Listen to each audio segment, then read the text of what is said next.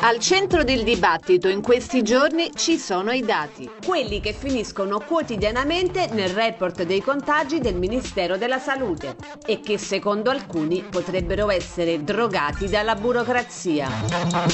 Oppure, come sostiene questo medico che svolge funzioni di dirigente in un ospedale romano, che sarebbero in certi casi volontariamente alterati. È frequente che venga scritto sulla cartella che un paziente è morto di Covid quando in realtà non lo è, Ma a che scopo? in modo che salga il numero dei positivi. La stessa cosa accade con i ricoveri. Se un malato oncologico entra in ospedale e poco dopo si rivela positivo, anche se non ha sintomi diventa immediatamente un paziente Covid. È gravissimo che trasferiscano un malato di tumore in una struttura Covid. Può essere come mandarlo alla morte, ma accade spesso. Ma a che cosa servono tutti questi positivi? A fare soldi. Lei capisce che uno che mi entra in ospedale con una gamba rotta e poi mi risulta positivo non mi costa quelle cifre se non ha sintomi. Chi ci guadagna? L'ospedale prende dei rimborsi in proporzione al numero dei ricoveri e quindi tecnicamente la legge viene rispettata. Ma poi esistono logiche per spartirsi in bottina. Ma perché un ospedale pubblico dovrebbe avere questo interesse? Ci sono interessi, soldi, potere, avanzamenti di carriera. Li stanno premiando e hanno già cominciato. In che modo può farci qualche esempio? Rimodulando i contratti, l'hanno chiamata produttività, ma purtroppo si producono soltanto molte false morti per Covid. Ma c'è di più. In alcune strutture ospedaliere si alterano i dati perché sperano che, dimostrandosi in sofferenza per il Covid, possano mettere le mani più facilmente sui soldi del PNRR. Si stanno organizzando anche per assumere un nuovo personale, nonostante questa cosa non sia prevista. In che senso? Il pubblico apre le strutture e la gestione del personale viene data ai privati.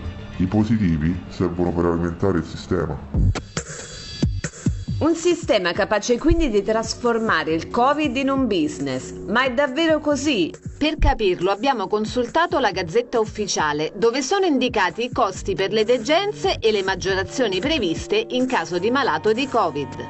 Oltre 3.000 euro per i ricoveri in area medica e oltre 9.000 euro per ogni paziente in terapia intensiva. Ma se questi rimborsi servono a coprire le maggiori spese generate dal trattamento dei malati di Covid, dov'è il guadagno? Io ti scopro Covid e ti pago da quando sei entrato come Covid.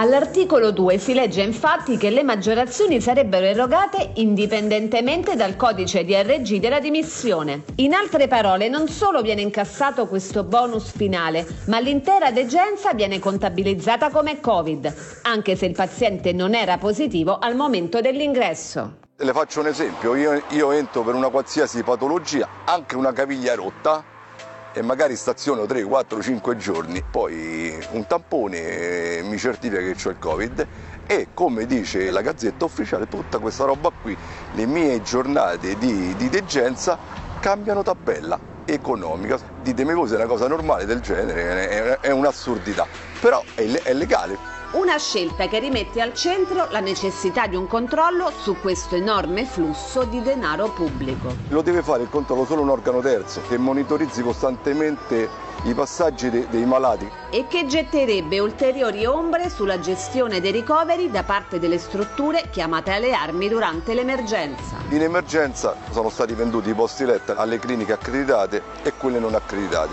È fondamentale il controllo del denaro pubblico che è stato riversato nelle strutture private. Proprio le logiche del business sarebbero alla base della gestione scellerata di una struttura privata che opera nel tessuto della sanità laziale. È un business. Il Covid per i privati è un business. Ascoltate che cosa ci racconta questo sanitario. Quello che succede nell'ambito privato è qualcosa di molto grave. A noi sono arrivate richieste dall'alto dai direttori generali, direttori sanitari, di alterare le cartelle cliniche, scrivendo magari che il tampone è positivo o dichiarando come Covid casi sospetti. Per l'ospedale su 10 morti 7 sono Covid, è già deciso. Restart, re-